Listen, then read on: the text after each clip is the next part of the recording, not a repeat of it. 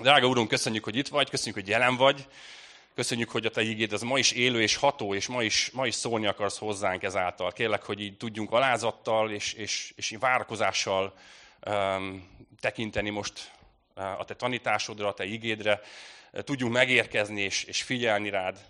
És um, kérlek, hogy ne én akarjak itt szólni, hanem hogy tényleg Te szóljál a Te lelked által, Uram. Amen. Szerintem sokan tudjátok, hogy, hogy, hogy Ausztriában éltünk mi jó pár évvel ezelőtt, és elég húzamosabb ideig, közel tíz évig éltünk kint Ausztriában. És Ausztriában, így az Alpok lábánál nagyon gyakori az a, az a meteorológiai jelenség, hogy, hogy főleg nyáron, amikor nagyon meleg van, ilyen extrém meleg kánikula, és hirtelen a semmiből ott terem egy, egy nagyon masszív vihar, jégeső, eső, és, és így mindent letarol, és, és, és elvel. Volt, emlékszem, egy ilyen nagyon kis veteményes kertünk, ahol így az első három évben még próbálkoztunk valami növényeket termeszteni, és akkor mikor a, a, vagy a csigák kajálták le és rágták le az egész, egész termést, illetve a zöld részektől kezdve mindent, vagy pedig ez a bizonyos jég, jégeső jött és elvert, úgyhogy gyakorlatilag három év után azt mondtuk, hogy jó, itt a vége, megveszünk inkább a, a Lidl-be, vagy nem tudom, valami éppen aktuális boltba azokat a, azokat a zöldségeket. Na, úgyhogy ténylegesen ez, ez volt, hogy jellemző egyébként ugye a hegy közeli tájakra ez, a, ez az iszonyat hirtelen váltás így az időjárásban, és ezt, ezt tapasztaltuk meg. És miért mondom ezt? Azért, mert ahogy elkezdtem olvasni a negyedik fejezetet, ugye Máté evangéliumában járunk, Máté sorozatában, ahogy elkezdtem olvasni a negyedik fejezetet, ez a kép ugrott be. Egy olyan esemény, egy olyan hirtelen váltás, amit, amit nem láttam jönni. Tehát nagyon, nagyon durva, nagyon masszív váltás. Ugye az előző fejezet végén láttuk, hogy Jézus megkeresztelkedett, bemerítkezett. És megnyílt az ég, és a Szentlélek egy galamb formájában rászállt, betöltötte. És, és, és az atya hangja szólt, hogy ő az én szeretett fiam, akiben gyönyörködöm. És egy ilyen csodálatos idilli kép volt az egész, egy ilyen tényleg csodálatos kép, ahogy a Szent Háromság Ilyen, ilyen a mi Istenünk, ilyen, ilyen különleges és csodálatos, hogy ő három, három személy, egy Isten, de három személy, és itt mind a hármat láttuk egyszerre. Tehát ez egy csodálatos idilli kép volt, viszont ahogy elkezdjük olvasni a Máté 4-et, valami tök más következik. Gyertek, olvassuk együtt. Az első vers így szól, akkor elvitte Jézust a lélek a pusztába, hogy megkísértse az ördög. Hát figyeljetek, ez, ez elég durva kontraszt, és, és elég éles váltás.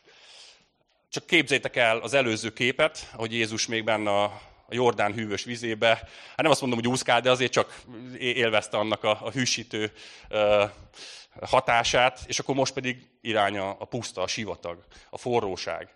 Az egyik pillanatban még az emberek sokasága, és, és akik tanúi voltak ennek, a, ennek az isteni kijelentésnek, és most pedig a magány, és az egyedüllét. Az egyik pillanatban még, még a lélek galambként nyugszik rajta, és megerősíti. A másik pillanatban meg a sivatagba vezeti. Az egyik pillanatban még az atyának a hangja szól, aki azt mondja, hogy ő az én szeretett fiam. És a másik pillanatban meg a sátánnak a sziszegése és kísértése. Elég, elég, elég kontrasztos, igaz a kép? Nagyon-nagyon durva. És most pünkös vasárnap van egyébként. Tehát tehetnénk azt, vagy csinálhatnánk azt, hogy hogy, hogy a Szentlélekről fogunk tanítani, a Szentlélekről egy pünkösdi történetet, de, de nem ezt tesszük, hanem Golgotás szokás szerint megyünk, megyünk tovább így a, a, a sorozatunkban fejezetről fejezetre. És hiszem, hogy a mai szakasz, ige szakasz sincsen véletlenül, ugyanis ennek az egyik, ennek a történetnek is az egyik főszereplője, ez maga a lélek, maga a Szentlélek, Istennek a lelke, aki ugye különböző módon indít és vezet. És a Szentlélek Ugye a Szent Háromságnak ő ez a leg, legkülönlegesebb, legmisztikusabb személye. Ugye már a Biblia legelső részében, a leges, legelején, az első Mózes első fejezeteiben, e, legelső fejezete első verseiben megjelenik, amikor azt olvassuk, hogy Isten lelke lebegett a vizek felett. És, és ezt követően annyira szerényen és annyira alázatosan a háttérbe maradt, és majd, majd látjuk itt Jézus megkeresztelésekor, hogy, hogy galamként leszáll, majd pünkösként pedig egy tűznyelv formájában ereszkedett rá eh, az apostolokra, és onnantól kezdve Hát elszabadultak az indulatok. Fölruházta a Szentlélek egy isteni erővel, egy tűzzel ezeket az apostolokat, különféle lelki ajándékokkal, és, és bátorsággal, bölcsességgel és szeretettel, és ezek az apostolok teljesen megváltoztak.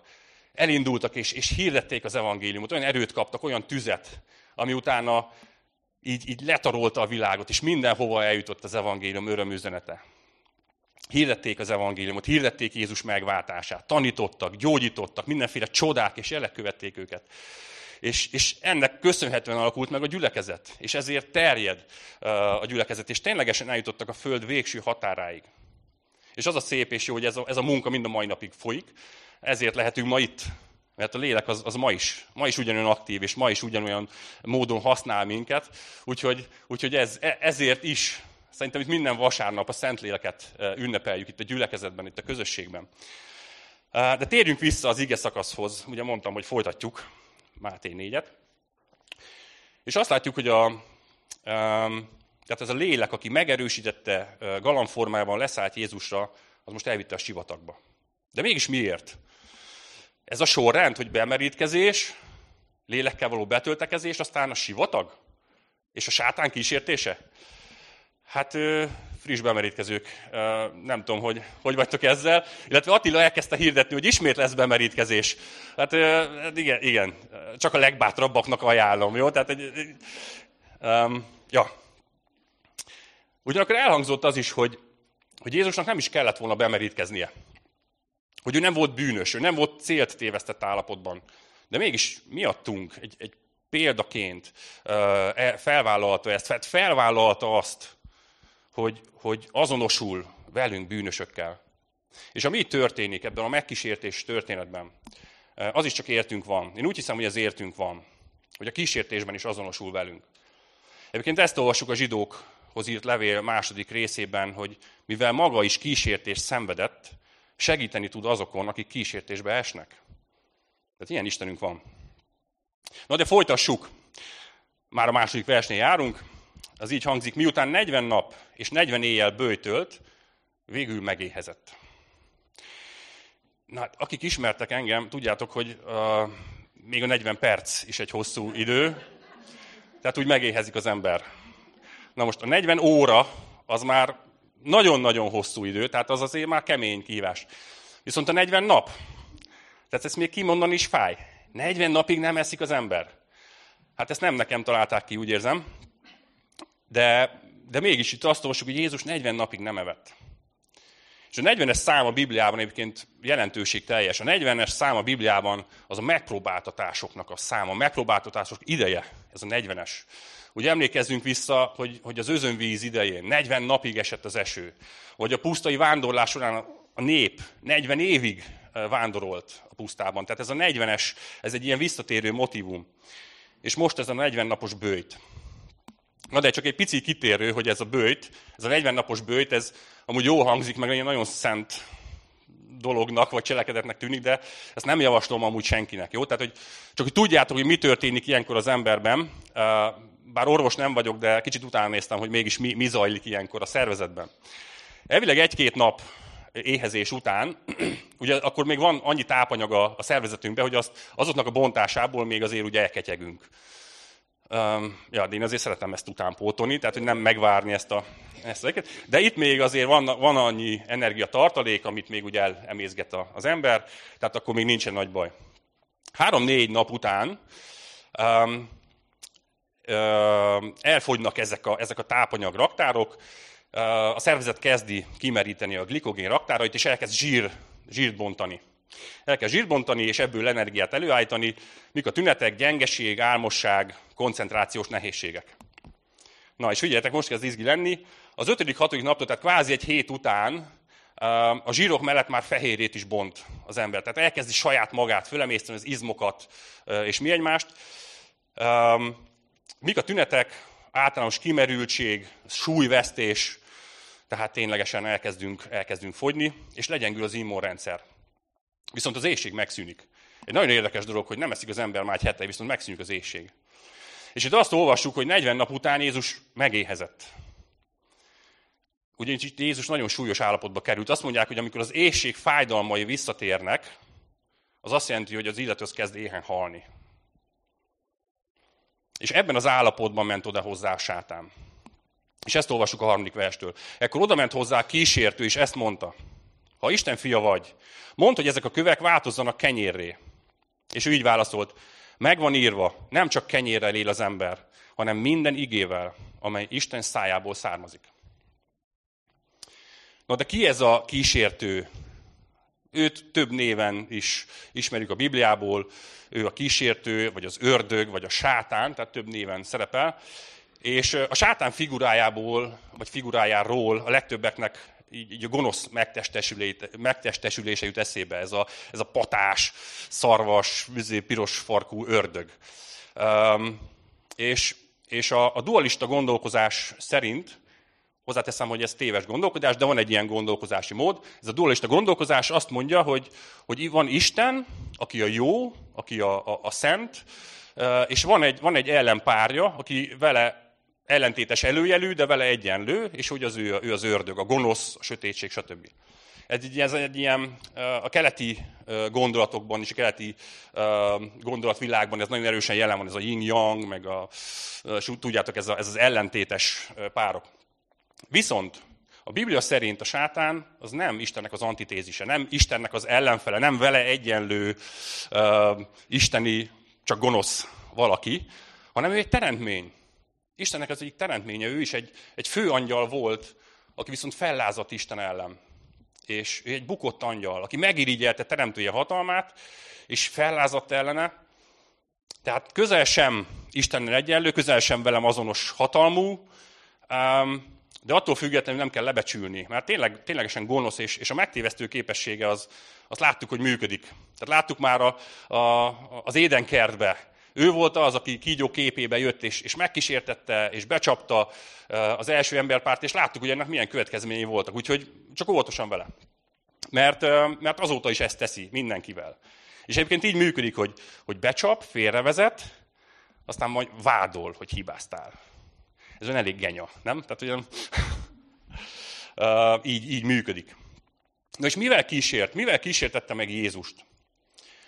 az éjségével, és azzal, hogy változtassa kenyéré azokat a, azokat a köveket. És az éjség itt ebben az esetben az emberi szükségleteket képviseli. A sátán által javasoltnak, nézzünk magunkba, tehát volt értelme, igaz? Tehát, hogy éhez a 40 napja, hát akkor könyörgöm, egyél valamit. És ezt mondja a sátán is, éhes vagy? Egyél. Ha, ha Isten fia vagy, ezzel teszi fel a kérdést. De ezt ne úgy értsétek, hogy na ezzel bizonyíts, hogy te Isten fia vagy. Ő tudta, hogy ő Isten fia. Ezt úgy is fordíthatnánk, vagy úgy is értelmezhetnénk, hogy mivel Isten fia vagy, te ezt megteheted. Hát változtasd már azokat a köveket kenyér, és egyél. Hát éhen halsz. És ez a test vágya. És a mai világban van egy olyan gondolkodás egyébként, vagy egy megítélés a, keresztény gondolkodásnak, hogy, hogy ez mindenféle, mármint a keresztény élet, az mindenféle öröm és élvezet, és, és minden ellen, ellen van. Hogy azoknak nem szabad örülni az életnek, az ízeknek, a szerelemnek, az élvezeteknek. Holott ez nem így van. Ez nagyon nem így van. Nem kell savanyú borkának lennünk. Abszolút így, így örülhetünk, és lehet egy teljes, egy örömteli életünk. Viszont mi visszaélünk ezzel, ezzel a, ezzel a dologgal. Nem jól használjuk. Szétválasztottuk, valahogy szétválasztottuk a testet, és szétválasztottuk a lelket. És a lelket azt, azt ledegradáljuk, a lélek igényét, a lélek szükségét, azt nem vesszük komolyan, mellékesnek tekintjük, viszont a testet azt fölemeljük. A testet azt piedesztára állítjuk, és túldimenzionáljuk. Az évezetek hajhászásával, a, a testi szépség, a külsőségnek a, a, a túlértékelésével, azt mondjuk, hogy ez az elsődleges, ugye ez a tudom, kigyúrt izomzat, kocka has, és, és nőknél az nem tudom milyen ilyen forma, és ez még csak a feje volt, ugye, és, és mindenhonnan ez jön, ezt nyomatják így felénk. Ez jön a tévéből, ez jön az óriás plakátokból, ez jön az internet minden egyes bugyrából, hogy ez a legfontosabb. És mellé jön egy megerősítés, hogy ez neked jár. Ez neked jár. És komplet iparágok épültek erre. De nézzük, mit ír a Biblia. A Róma 8-ban azt olvassuk, hogy mert akik test szerint élnek, a test dolgaira törekszenek, akik pedig lélek szerint a lélek dolgaira. A test törekvése a halál, a lélek törekvése pedig élet és békesség. És itt Jézus fölhívta a figyelmet, hogy nem a test kívánságai az elsők, hanem a lélek dolgai. A lelkünket tápláljuk elsődlegesen, mert a lélek az fontosabb. A lelkünket tápláljuk elsődlegesen. És a lélek, a szellem, az az Istennek a felség területe. Az hogy tudjuk másként táplálni? Az csak ő vele, hogyha vele időt töltünk, ha rá figyelünk, hogyha belőle táplálkozunk, úgy tudjuk a lelkünket és a szellemünket tölteni. És itt Jézus idézi a Bibliát, egészen pontosan az öt Mózesból idéz, hogy minden szó, mely Isten szájából származik, az értékesebb legyen számunkra, mint maga az étel. És figyeljétek, tudjátok, hogy miért tartom hitelesnek Jézus szavát? Azért, mert nézzük meg, hogy milyen körülmények között mondta mindezt. Ő az éh halál küszöbén mondta mindezt, hogy nem a test az elsődleges, nem a kaja az elsődleges, nem a testünket kell táplálni elsődlegesen, hanem a lelkünket. Más lett volna a kép, hogyha éppen a Borzoli, ha éppen a Mekiben három Big Mac után mondja ezt, hogy amúgy a, te, a lélek dolgaival törődtek. Nem. Ő itt azt mondta, hogy a, a, a lélek az elsődleges. Itt az éh halál is ezt mondta. Um, és még egy, még egy dologra szeretném felhívni a figyelmeteket, hogy, hogy hogy is működik a sátán. Hogy hogyan, hogyan, uh, hogyan működik, mi az ő, mi az ő uh, hatásmechanizmusa, vagy működési elve. És, és ha ezt észreveszünk, ezt meglátjuk, akkor, akkor ezt így, így általános képet tudunk erről alkotni. Na, hogy működik a sátán, és, és miért csak első blikre tűnik jó ötletnek a javaslata? De valójában miért veszélyes? Ugye itt azt látjuk, hogy Jézus 40 napja bőjtől. És ilyen hosszú bőjt után, ilyen hosszú éhezési időszakok után, hogyha valaki hirtelen eszik, sokat eszik, ugyanezt láttuk a, a koncentrációs táborokból éppen felszabadított emberek esetében, akik jöttek az amerikai csapatok és a felszabadító haderők, és ezeket a régóta éhező embereket hirtelen adtak nekik kaját. És mi történt velük? Sokan meghaltak. És így működik a sátán, hogy azt mondja, elhiteti, hogy ez a jó, ez a szükséges, ez logikus, ez neked kell. És, és igazán nem tudsz ellene menni, mert, mert azt mondod, hogy tényleg.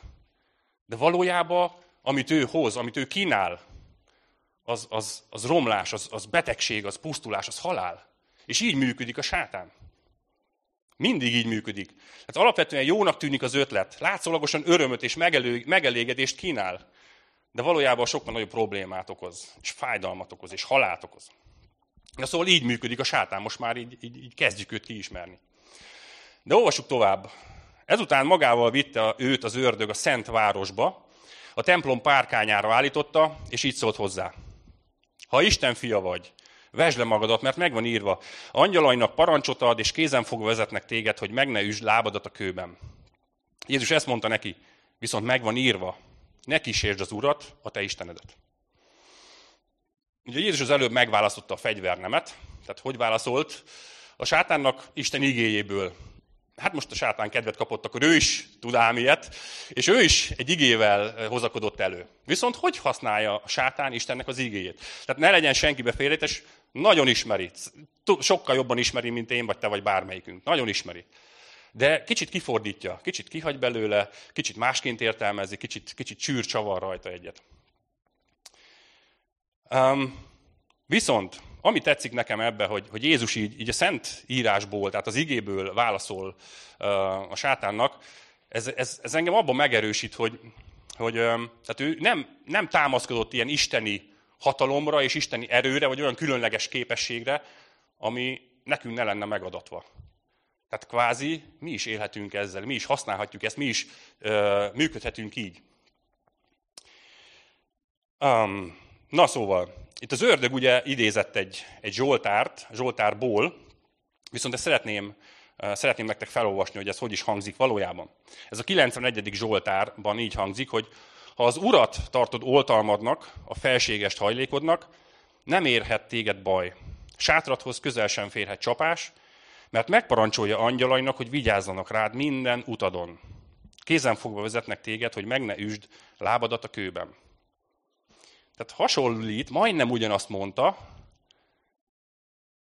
de, de hogyha az urat tartott hajlékodnak, hogyha az ő terve, az ő akarata számodra a legfontosabb, és azt teszed, amit ő mond, és az ő útján jársz, akkor érvényes ez rád.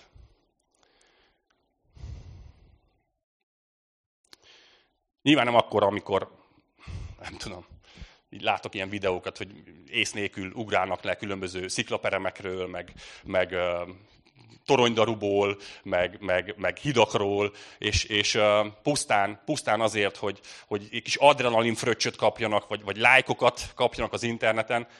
Isten ebben az esetben nem vezet kézenfogva. Ez nem az ő útján való járás. És mit mond itt a Jézus? Mit mond itt sátán Jézusnak? Azt mondja, menj Jézus, a templom csúcsa az körülbelül ilyen 60 méter magasan volt a, a Kidrón patak szintje fölött, tehát az egy elég szédítő magasság volt. És azt mondja, ugorj le. Mert ha ezt megteszed, akkor az angyalok megmentenek. De érzitek? Érzitek azt, hogy ez, ez nem az Isten útján való járás. És egy, egy érdekes dolog, és elég aktuális dolog jött itt fel, így az elmúlt napok mm, eseményeiben, egy kicsit beszélgettünk itt a szolgáló csapattal az alkalom előtt, hogy ez a híres hegymászó a Szilárdnak az esete, aki szegény, ez a, ez a csúcs támadás nem sikerült, ugye helikopteres és különböző serpás kereső csapatok és mentő csapatok mentek érte, de, de már nem, nem találták meg, és elvesztettünk egy, egy remek hegymászót. És többen föltehetik a kérdést, hogy ez, ez Isten kísértés? És majd Hildára nézek, majd tök szívesen beszélgetek veled erről a témáról, akár az alkalom végén. Tehát ez Isten kísértés. Én szerintem az, hogy, hogy a kihívásokat elfogadunk, és, és feszegetjük a határainkat, tehát hogy meghaladjuk a saját korlátainkat fizikailag és mentálisan is, az nem feltétlenül rossz, sőt, én azt jónak tartom, hogy, hogy ez, ez önbizalmat és elégedettséget eredményezhet. És, és ebben az esetben Szilárdnak a, a teljesítménye az nem csak önmagára nézve, önmagát, mint szemét erősíti meg, hanem egy, egy ország drukkolt neki, egy országnak adhatott motivációt azzal, hogy figyeljetek, én, én, én tovább lépek egyel, mert képesek vagyunk, és ezáltal azt üzeni, hogy te is képes vagy tovább lépni, és ha neked is vannak ilyen, ilyen céljaid, akkor merd meglépni. És ez alapvetően egy jó dolog. Tehát alapvetően ez szerintem előre visz. Viszont abban az esetben, hogyha hogyha a motivációm rossz, a motivációm nagyon önös, a motivációm um, értéktelen, akkor viszont, akkor viszont úgy érzem, hogy az Isten ellen megy, és az, az Isten kísértés.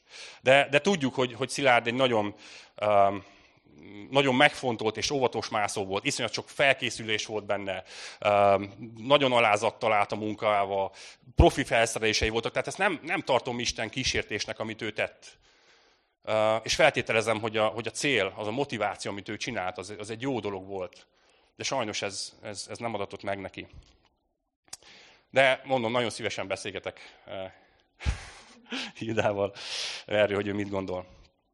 Na, de visszatérve erre a történetre. Tehát Jézus itt nem hiszem, nem gondolom, hogy, hogy egy adrenalin fröccs érdekébe ugrott volna le, hogy na, érezzem, hogy élek, meg nem tudom, tehát rock and roll. Nem, nem, nem.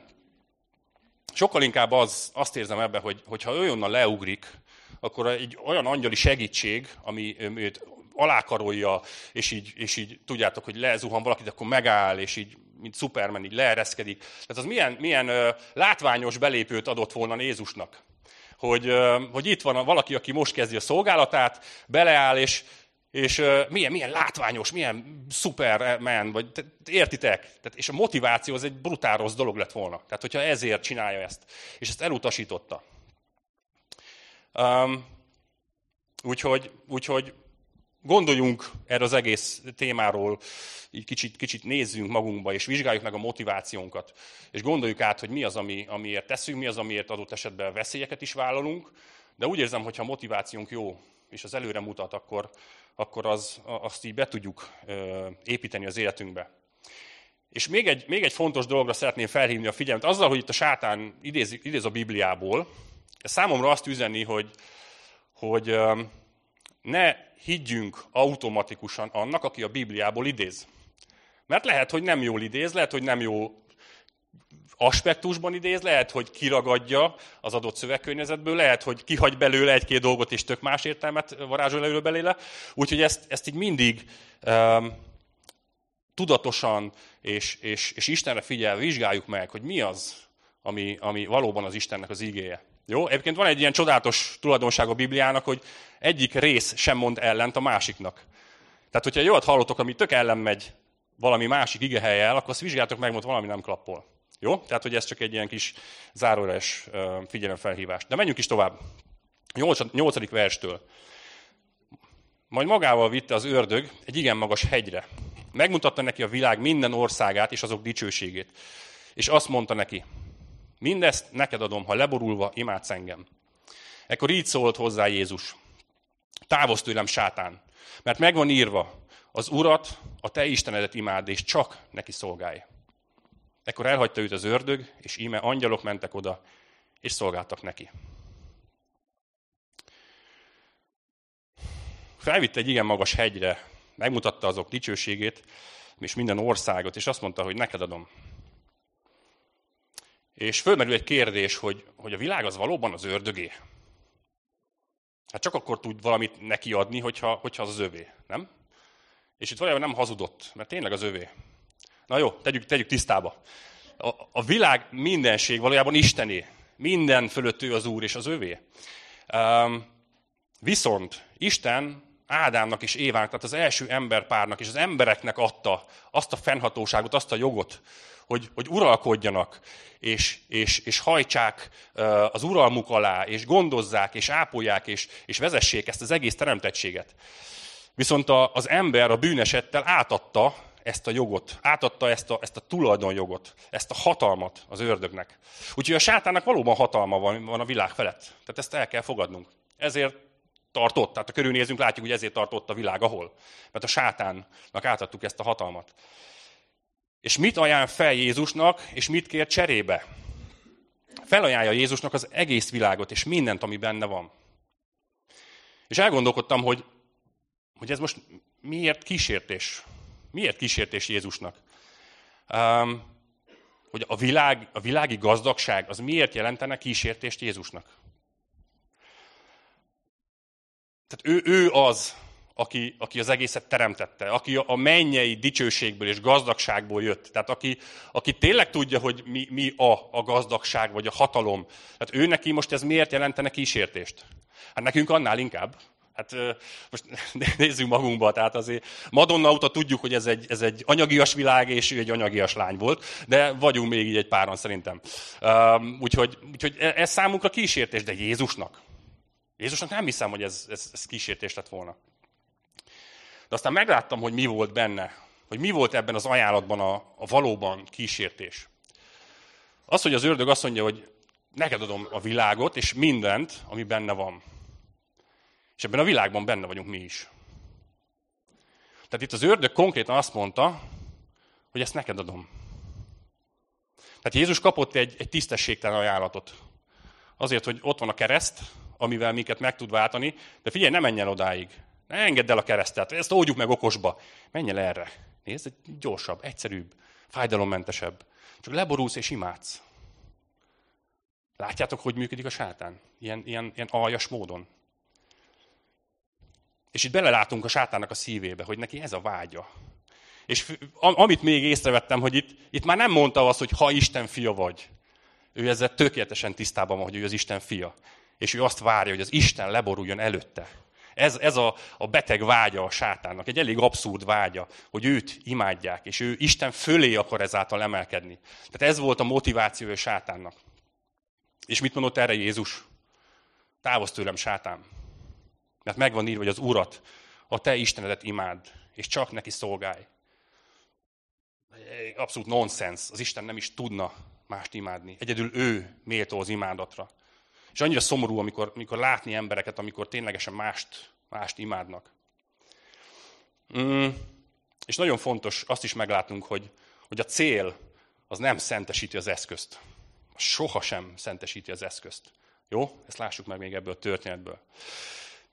És ezzel elzavarta magától a kísértőt. Úgy volt vele, hogy oké, eddig elbeszélgettünk, kísértettél, na de most már túl messzire mentél, jó? Távozz. Távozz azonnal. És sátán elkullogott. És azt olvasjuk, hogy ekkor, ekkor angyalok jöttek és szolgáltak neki. És nem tudom, hogy milyen az, amikor angyalok szolgálnak, de csak feltételezem, hogy azért egy, egy első osztályú e, szolgálat lehetett. Tehát, hogy, hogy valami tuti sátor, ilyen ötcsillagos, izé, kis nyugágy, ilyen pálmaágokat lengettek neki, hűsítették, kis mizéket, koktél, vagy nem tudom, valami kis hűsítőket iszogatott, meg nyilván a kajára odafigyeltek, tehát tudták, hogy nem szabad sokat enni, tehát ilyen tápláló, de kicsi mennyiség, tehát óvatosan. Tehát, hogy ez, ez nem, nem tudom, nyilván most így viccelődök, de, de hát nem, hogy szolgáltak neki, nem tudjuk, de biztos valami szuper módon. Úgyhogy ez, ez volt. És most akkor szedjük össze, azért elég sok mindenről beszéltünk, de, de szeretném azt megnézni veletek, hogy, hogy valójában itt a pusztában a sátánon és Jézuson kívül nem volt más. Mégis ez a, ez a történet, ezek a párbeszédek és az események azok benne vannak az evangéliumban. Tehát ezt valaki leírta. És nyilván azért tudta Máté is ezt leírni, mert Jézus ezt elmondta. Jézus ezt tovább adta, hogy, ez, hogy ebből okuljunk, hogy ez legyen, legyen papírra vetve. És ezt céllal tette. Azért, hogy, hogy példát adjon. Egyrészt azzal, hogy, hogy elmondta, hogy ő is kísértésbe került. Hogy nyugodjunk meg, mi is fogunk kísértésbe esni, de hogy nem kell megijedni. A kísértés az életünk része. És amíg itt élünk, ebben a testben élünk, ti a sajátotokban, de amíg a testünkben élünk, addig kísértésekben lesz részünk. És ez tuti.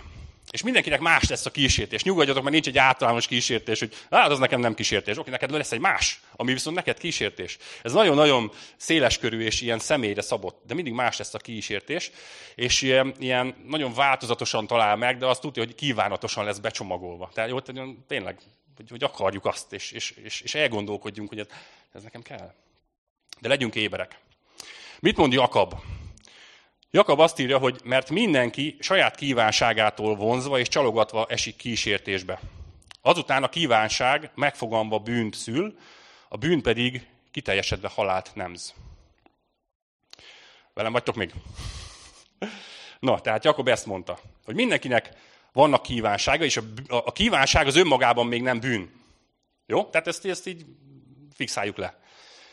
És nem az összes kívánság rossz. Tehát lássuk meg, hogy a kívánságok azok, amik motivációt adnak, a kívánságok azok, amik, amik előre visznek, amik valamit meg akarunk valósítani, el akarunk érni, meg akarunk szeretni, stb. Tehát nem mindegyik kívánságunk rossz, de szerintem mindannyiunk, mindannyian tudunk hozni, vagy mondani olyan kívánságokat, ami viszont nem oké. Jó, és most hagyd adjak tippeket. Tehát mindannyian tudunk olyan kívánságot mondani, ami ennyi, ennyi. Tehát, hogy van ilyen. És a kívánság az vonz és csalogat. És ha hagyjuk, hogy, hogy ez megfoganjon, azt írjuk, hogy megfoganjon, hogyha egyre többet forgatjuk a szívünkben, e körül gondolkodunk, ez átjárja az egész elménket, akkor, akkor előbb-utóbb ez, ez a sajátunká válik, és, és megcselekedjük. Értitek? Tehát, hogy ezt a gondolati síkon beengedjük, és forgatjuk a szívünkben, akkor előbb-utóbb milyen lesz, és ez, ez fog megjelenni a cselekedeteinkben. És nagyon érdekes, hogy azt mondja, hogy, hogy megfogan, szül és nemz. Tehát ez ilyen, aki szaporodás biológus, az pláne uh, tudja, hogy ez mit jelent. Tehát, hogy jön két sejt, és akkor találkozik, és elkezd, elkezd osztódni, és így működik. Hogy ez, ez szaporodik. Gyerekek, a bűn az szaporodik. Um, és, és, és előbb-utóbb ezt, ezt megvalósítjuk, és kiteljesedik, és egyre több és több bűnt von maga után. Jó? És a bűnnek a vége pedig a halál. Tehát ennyire egyszerű. Viszont itt Jézus mond egy, egy jó védelmi eszközt. Azt mondja, hogy én elmondtam, hogy kísértés alatt voltam.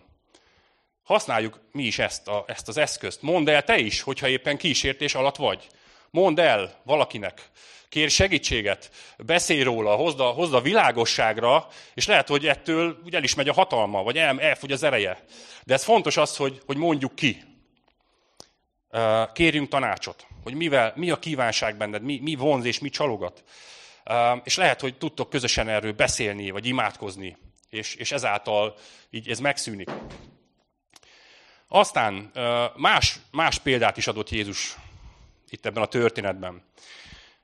felbátorított és megerősített minket, mert láttuk, hogy ebben a helyzetben nem Istenként lépett fel, hanem, hanem emberként, aki használta Isten igéjét. És az Isten igéje az, ami így ellenmegy az ördögnek.